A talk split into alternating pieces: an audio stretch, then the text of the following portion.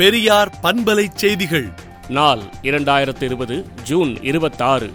தூத்துக்குடி மாவட்டம் சாத்தான்குளத்தில் காவல்துறையினரின் அத்துமீறல் அராஜகத்தால் இருவர் மரணமடைந்தது அதிர்ச்சிக்குரியது என்றும் காவல்துறை மனித உரிமைகளை மதிக்க வேண்டுமே தவிர காலில் போட்டு மிதிக்க கூடாது என்றும் சம்பந்தப்பட்ட காவல்துறையினர் உரிய தண்டனைக்கு ஆளாக வேண்டும் என்று திராவிடர் கழக தலைவர் ஆசிரியர் கி. வீரமணி அறிக்கை விடுத்துள்ளார்.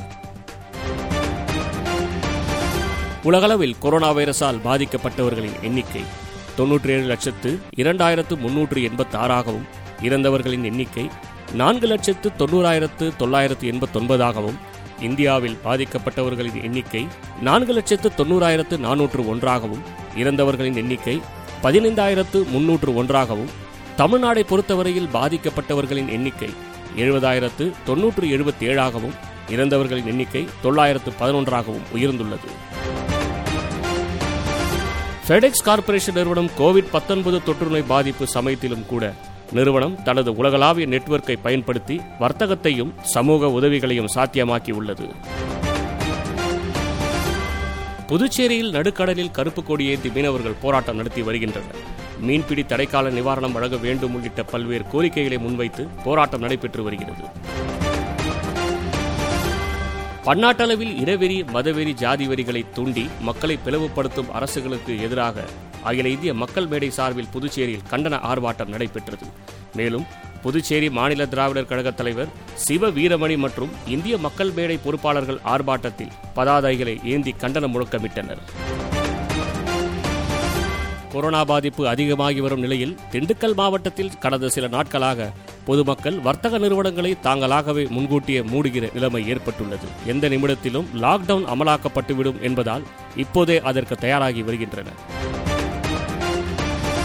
கொரோனா பேரிடரையொட்டி முதல்வரின் பொது நிவாரண நிதிக்கு கிடைக்கப்பெற்ற நன்கொடை விவரங்களில் மறைப்பதற்கு ஒன்றுமில்லை எனவும் அரசு வெளிப்படைத்தன்மையுடன் விவரங்களை அவ்வப்போது வெளியிட்டு வருவதாகவும் சென்னை உயர்நீதிமன்றத்தில் தெரிவிக்கப்பட்டுள்ளது.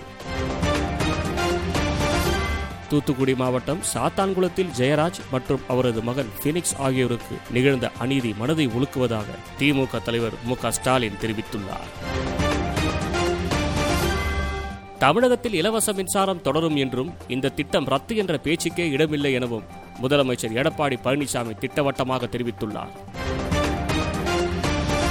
தமிழகத்தில் நான்கு மாவட்டங்களில் இடியுடன் கூடிய கனமழை பெய்ய வாய்ப்புள்ளது என்றும் தென்மேற்கு பருவக்காற்று மற்றும் வளிமண்டல மேலடுக்கு சுழற்சி காரணமாக மேற்கு தொடர்ச்சி மலையை ஒட்டிய பகுதிகளில் கனமழை பெய்யக்கூடும் என்றும் சென்னை வானிலை ஆய்வு மையம் தெரிவித்துள்ளது.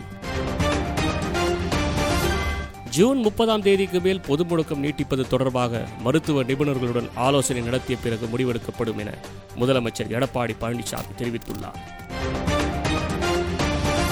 பூட்டான் உள்ளிட்ட எந்த ஒரு நாட்டின் ஒரு அங்குலத்தை கூட ஆக்கிரமிக்க இந்தியா முயற்சித்ததே இல்லை என மத்திய அமைச்சர் நிதின் கட்காரி கூறியுள்ளார். தீவிரவாதி ஒசாமா பின்லேடன் ஒரு தியாகி என்று பாகிஸ்தான் பிரதமர் இம்ரான்கான் தெரிவித்திருக்கிறார். அவரின் இந்த கருத்து பெரும் சர்ச்சையை கிளப்பியுள்ளது. மேலும் விரிவான செய்திகளுக்கு விடுதலை நாளேட்டை விடுதலை டாட் இன் இணையதளத்தில் படியுங்கள்.